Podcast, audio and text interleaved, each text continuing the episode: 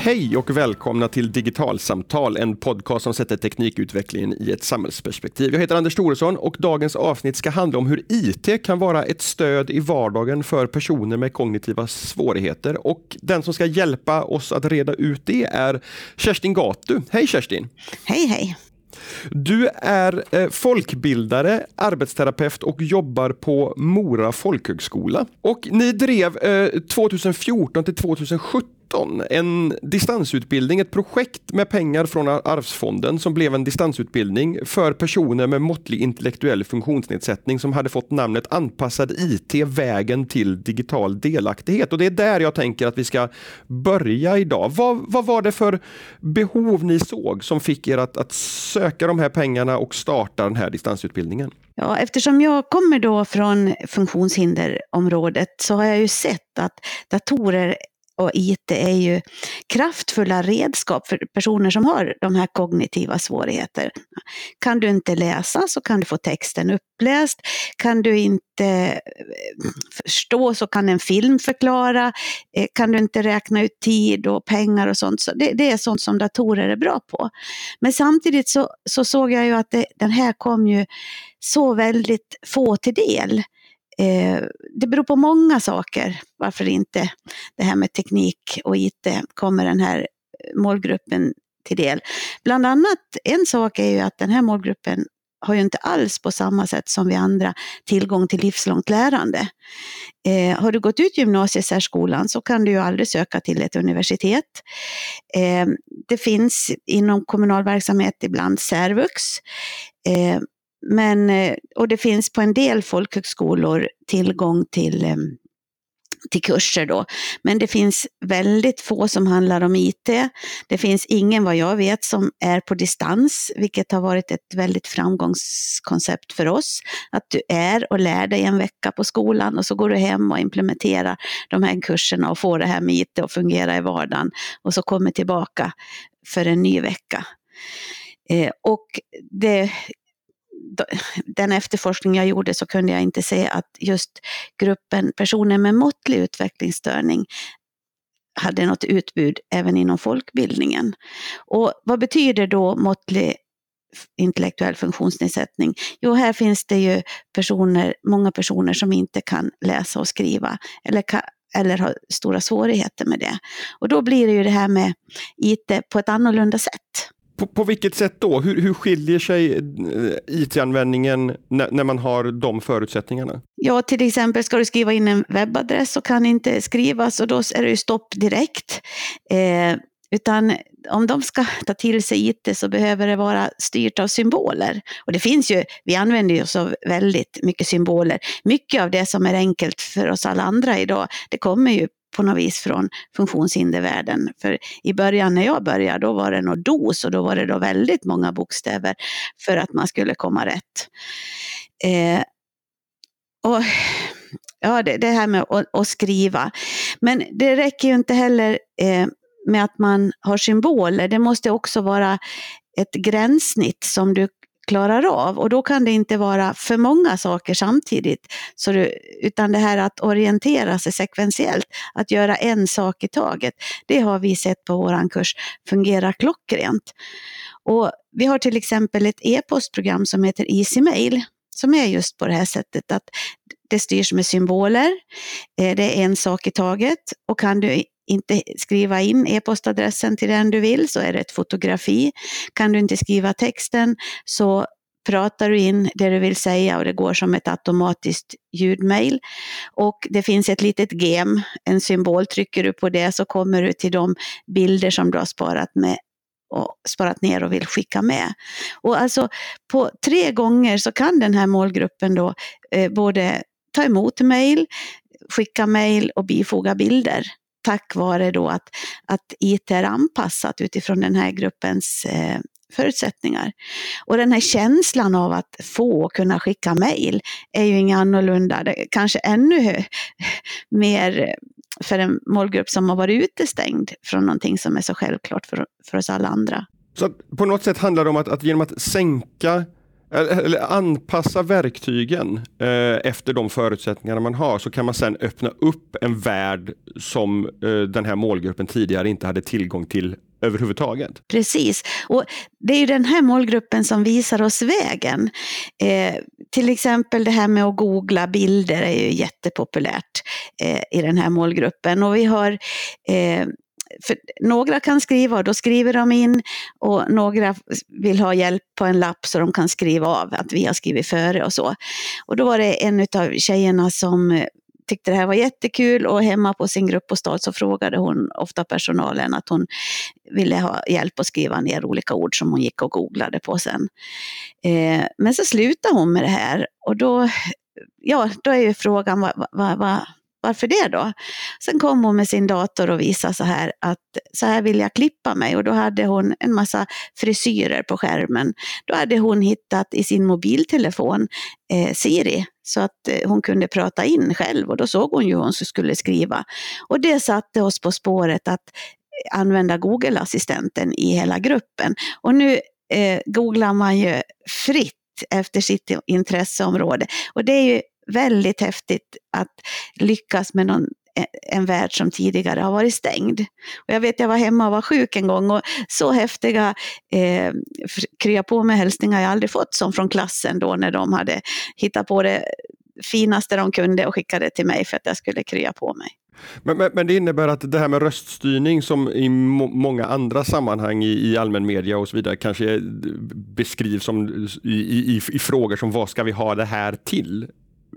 Så är det här en, en målgrupp där, där det verkligen gör dem självständiga därför att de kan helt plötsligt prata med tekniken. Absolut. Och, och den här äh, uppfinningsrikedomen, vad det är man vill söka på, det, man, får, man blir ju, ja som du säger, man blir ju självständig och man blir ju fri. Och då eh, blir man också en förebild för andra att jag klarar det här. Och det, eh, om vi nu har haft den här kursen, de har, gick först i två år, så visst, de har blivit eh, mycket bättre på många IT-funktioner, men framför allt så har det varit en personlig utveckling. Ja, dels är det ju det här att gå på en utbildning då, som alla andra. Att eh, åka till skolan, att packa, att köpa ny väska, få, eh, så här, se fram emot något och ha någonting att berätta eh, när man kommer hem. Men det är ju också det här med att eh, träffa andra på skolan. Vi har jobbat mycket och varit med i sådana här sammanhang som det här All Digital Week och sånt här. Och de har inför andra visat upp sig och föreläst och, och på olika sätt inspirerat. Och då, eh, man, då växer man som person. Jag, jag, har en fundering här, för att, för att det vi pratar om hittills, eller de exempel som du har tagit hittills, det handlar ju om, att, om, om det här begreppet med, med, digital delaktighet. Att, att så många människor som möjligt ska få ta del utav teknikens möjligheter att kunna kommunicera elektroniskt, att söka efter information och så vidare.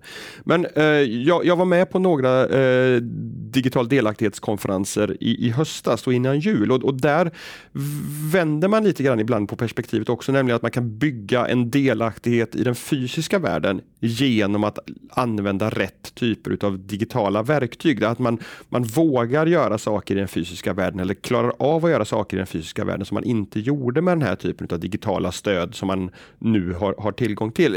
Är det också någonting som ni, som ni har jobbat med på den här eh, distansutbildningen? Ja, absolut. Till exempel det här med tid är ju en sån faktor att eh, man har, om man att läsa av klockan och räkna ut hur lång tid det är kvar till någonting ska hända, det är en ganska abstrakt process som eh, är svår för många i den här målgruppen.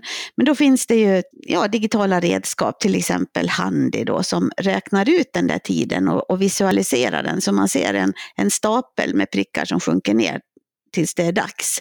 Och det är ju en väldigt stor skillnad att veta när saker och ting händer och hur lång tid det är kvar mot att man är helt beroende av att andra ska säga nu är det dags. Att liksom bara sitta och vänta eller kanske oroa sig för att man ska missa tiden. Och, och kring det här med ekonomi. Det, ett problem som vi har är ju att många av de eh, lösningar vi använder är lite gammeldags rent tekniskt. De är inte möjliga att flytta över till till exempel smartphones som man har med sig där man är. Och ett sånt här område är ju det här kring pengar. Har jag råd eller har jag inte råd? Eh, och det skulle ju vara helt fantastiskt om det, om det fanns uppgraderade sådana lösningar. För vi, vi jobbar med ett program som heter Min plånbok och då tar man reda på vad är det jag vill köpa, vad kostar det och så stämmer man av hur mycket pengar som det finns. Och så kan man se. Ett, ett, väl, ett väldigt enkelt bu budgetprogram på något sätt. Ja. Ja, det, det svarar på frågan, du behöver mera pengar eller pengarna räcker och det här får du tillbaka. Men så, och det finns flera olika sådana ända upp till en, en privat budget. Men det, vi har en kille då som eh, bor i egen lägenhet i gruppbostad och han använder ett annat program som är mer handlar om inköp. Och då blir det lite mer samspel med, med omgivningen för då lär du lägga in vilka varor man brukar köpa och vad de brukar kosta och så har man så här mycket brukar man handla mat för i, i veckan och så skriver han då vad han vill ha och han kan till och med se i kylskåpet om mjölken fattas eller smörpaketet fattas. Och så eh, utifrån att ha kryssat för det så kan han skriva ut en inköpslista och ta med sig till, till affären. Du antyder här att, att det verktyget eh, är inte anpassat för, för en smartphone och därmed går det heller inte att, ha, att ha med sig det till ICA-butiken eller till kiosken. Hur, hur, hur ser det ut med, med näringslivets intresse att bygga lösningar som är tillgängliga på det sättet som, som be behövs för, för, för, era, era de, eh, kursdeltagare? Ja, I det här perspektivet så är ju våra kursdeltagare väldigt svaga. De kan ju varken skriva insändare eller kontakta eh, politiker eller ja, göra sin röst hörd eh, på det här sättet. Utan eh, här skulle jag vilja se till exempel en mycket bättre myndighetssamverkan, att, att den här målgruppen också skulle kunna få eh, sådana här digitala lösningar. Så. Och det finns ett annat område som, som eh, vi har tänker väldigt mycket på då på vår utbildning och det handlar ju om det här med nätet som en trygg och säker plats. Och det har precis nu kommit en rapport från Statens medieråd att det här är en målgrupp som dels har mycket sämre digitala verktyg men också är i högre grad utsatt på nätet. Då. Trots att det ligger i den här funktionsnedsättningen att, att eh, det är svårt att ta andra perspektiv på saker och ting eller förstå intentioner och, och så. Och här, när vi skulle börja jobba med det här så tänkte jag, men nu måste vi ta reda på vilka läromedel som finns kring den här målgruppen, men det är väldigt tunnsått faktiskt. Det som finns är några översättningar eh, mera på lättläst. Men här måste man ju beakta det här mera konkreta sättet att tänka. Så vi har fått jobba med det själva Eh, då att vi har eh, jobbat med olika rollspel och diskussioner. Liksom, vad är okej okay när det gäller det här att lägga ut bilder på, på andra? Vad är på gränsen och vad är inte okej? Okay? Eller hur man skickar mejl. Så den här veckan, så, eller månaden, har till exempel en målgrupp eh, i hemuppgift att skicka snälla mejl till sina klasskamrater. Och då får man ju också börja fundera på vad är snälla mejl då? Så. Just Den här utsannheten som, som, som, som finns på nätet, kan, kan, du beskriva hur, hur den gestaltar sig eh, för era elever? Ja, det, det, det är ju så att eh, man, man, ja, som alla andra, om någon skriver elaka saker så kan man ju eh, bli ledsen och det här med att veta om, om man ska ha ett alias eller tala om vad man heter, det här att knyta kontakter, det, det, det här är ju det, och därför så, vår utbildning är ju lite speciell då, för att för att få gå på den här utbildningen på Mora folkhögskola så är ett kriterium att man har en stödperson på hemmaplan som också ska gå en utbildning. Det kan vara en personal eller det kan vara en anhörig eller en lärare eller någonting sånt. För det, det har inte känts riktigt etiskt. Dels ur den här nätet som en trygg och säker plats, men också om du är på skolan och så krånglar datorn och så handlar det om lösenord eller uppgraderingar och sånt. Då är ju det på en nivå som den här målgruppen inte klarar självständigt om, om det ska ske på vanligt sätt. Utan då måste man ju ha byggt in sådana funktioner. Så det är meningen att stödpersonen ska liksom stötta personen och kontakta oss om någonting krånglar.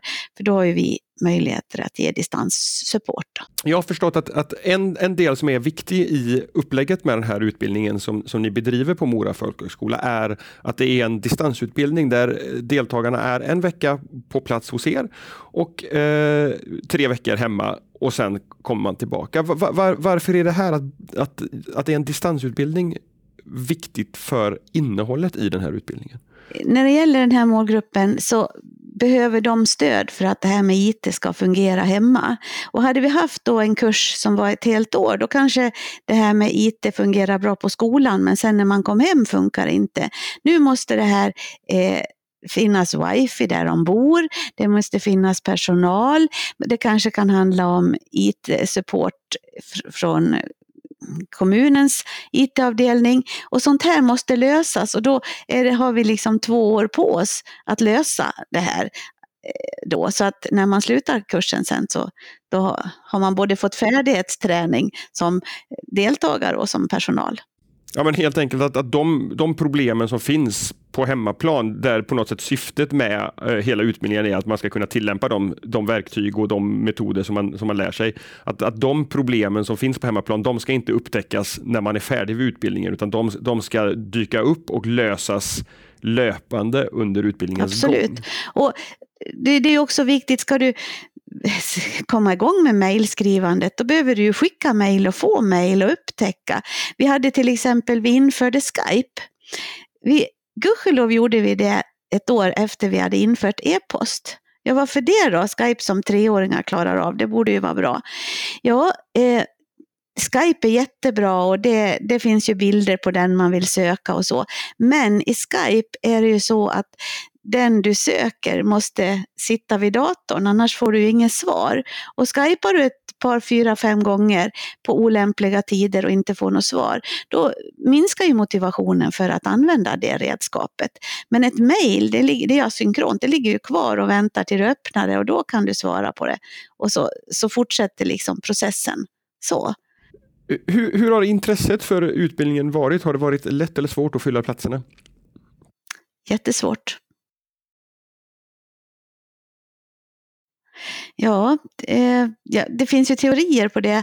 Eh, eh ja, det har ju inte funnits några sådana här utbildningar innan och jag tror att det är svårt att tänka sig att den här målgruppen ska klara sig själv och gå på en folkhögskola. Det kan vara skrämmande att tänka vad kan hända på nätet om man öppnar upp det. Det kan vara dyrt att skaffa redskap. Eh, och så. Men eftersom vår första utbildning blev så pass framgångsrik och det var så stort intresse. Vi hade många artiklar så många kände till den. Så tänkte jag att nu när vi startade en ny utbildning i, i fjol, då skulle det väl inte alls bli svårt att rekrytera. Men det blev det. Och det som vi kunde se var att vilka sökte då? Jo, de som hade haft direkt anknytning till kursen tidigare.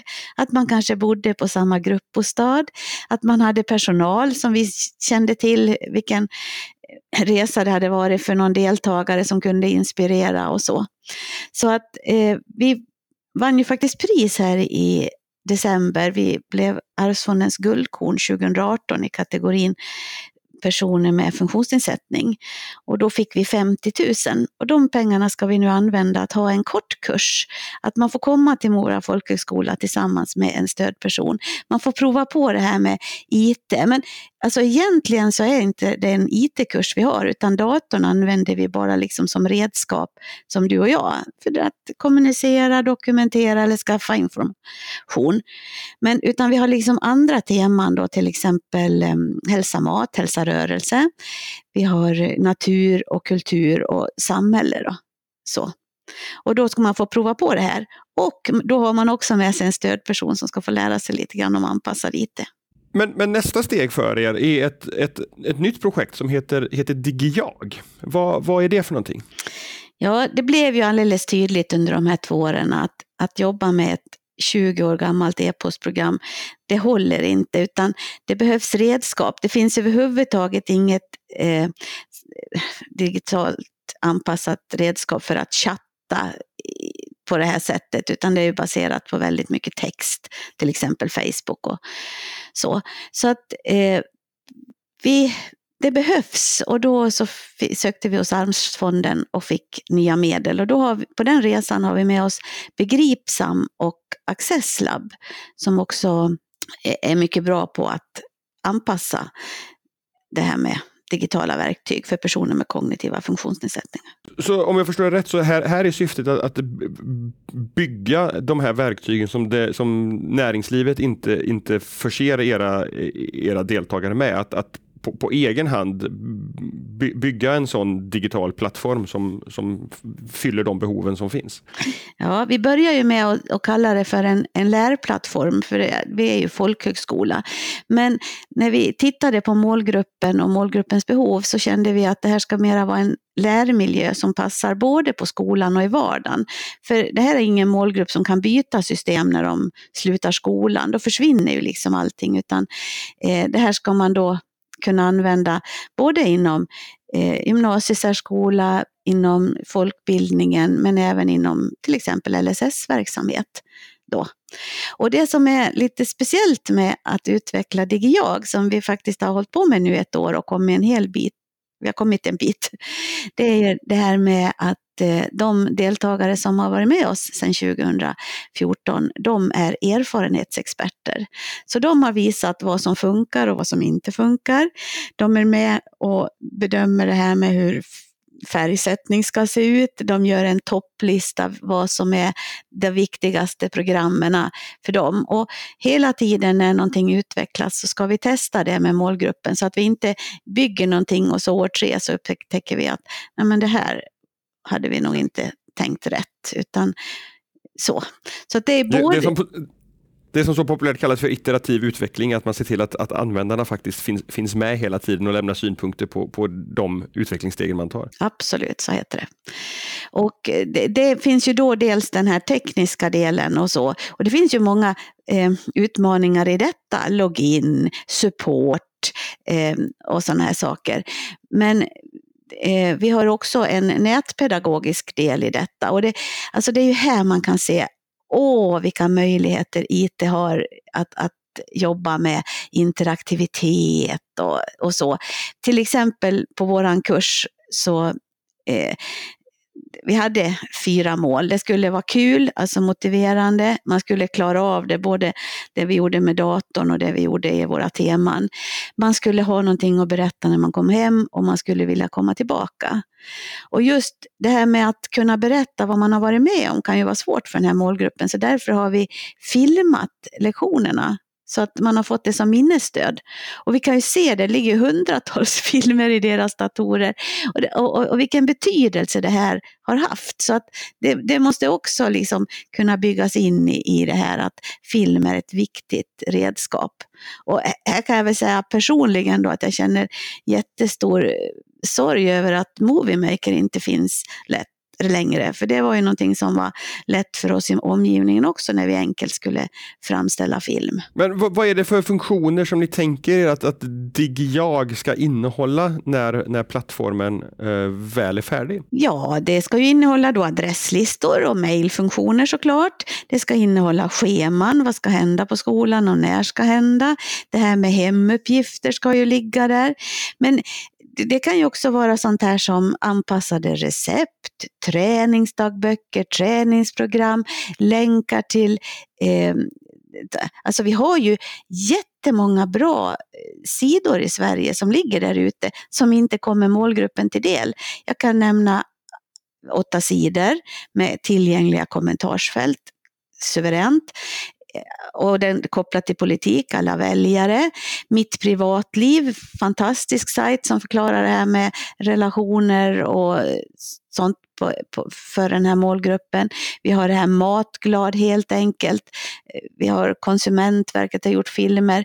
Ja, så det finns mycket sånt. Och sen finns det ju då program då som kompenserar för det här kring ekonomi som jag pratade om tidigare, kring det här med tid. Ja, Listan är, vi har ju en lista som, som vi in, inte kommer att nå fram med, men det finns ett stort intresse och vi hoppas då att, att eh, fler vill eh, eh bli så att säga tredjeparts eh, kontakter som, som kan eh, lägga in sina funktioner då i DigiJag och framförallt skapa läromedel. Men, men det låter på något sätt som att tanken är här att det här ska kunna bli ett, ett, ett väldigt ett, ett verktyg som verkligen skär igenom hela vardagen på något sätt och som, som är som innehåller alla de här funktionerna som antingen ger den digitala delaktigheten eller som kan ge en delaktighet genom digitalisering. Absolut. Spännande. Eh, när, när, när, hur, hur ser tidsplanen ut? Ja, vi redovisar nu precis vårt första år då vi har kört ett kursår och då har vi ett till kursår framför oss. Och det tredje projektåret då ska DigiJag implementeras i olika verksamheter. Två folkhögskolor, gymnasiesär, lärvux eller särvux och inom en kommun, då, kommuns LSS-verksamhet. Och då ska de forma eh, en, ett, ett, ett egen utbildningsdel som, och vi ska stötta upp med de här delarna. Och samtidigt så jobbar vi också med en, en ja, hur det här ska kunna överleva, en modell då för hur kommuner ska kunna teckna avtal och så. För det är tänkt att DigiJag ska inte kosta användaren något, utan det är då eh, ja, kommuner som tecknar abonnemang till exempel, eller andra aktörer. Ja, för det var det jag tänkte fråga, att det, det finns en tanke om att det ska, det ska bli något beständigt utav det här som, som, som fortsätter att leva efter det att era, era projektpengar har tagit slut. Mm, det, är ett, det är absolut vår, ett mål och det är ett krav också från Arvsfonden. Både att det mm. ska vara nyskapande och att det ska överleva. Mm, då hoppas vi verkligen att det blir så. Kerstin, eh, stort tack för att du var med i Digitalsamtal och eh, pratade om de här frågorna. Mm, tack. Och till er som har lyssnat, eh, hoppas att ni uppskattade samtalet och så hörs vi igen nästa onsdag för en ny gäst och ett nytt digitalsamtal. Vi hörs då. Hej så länge.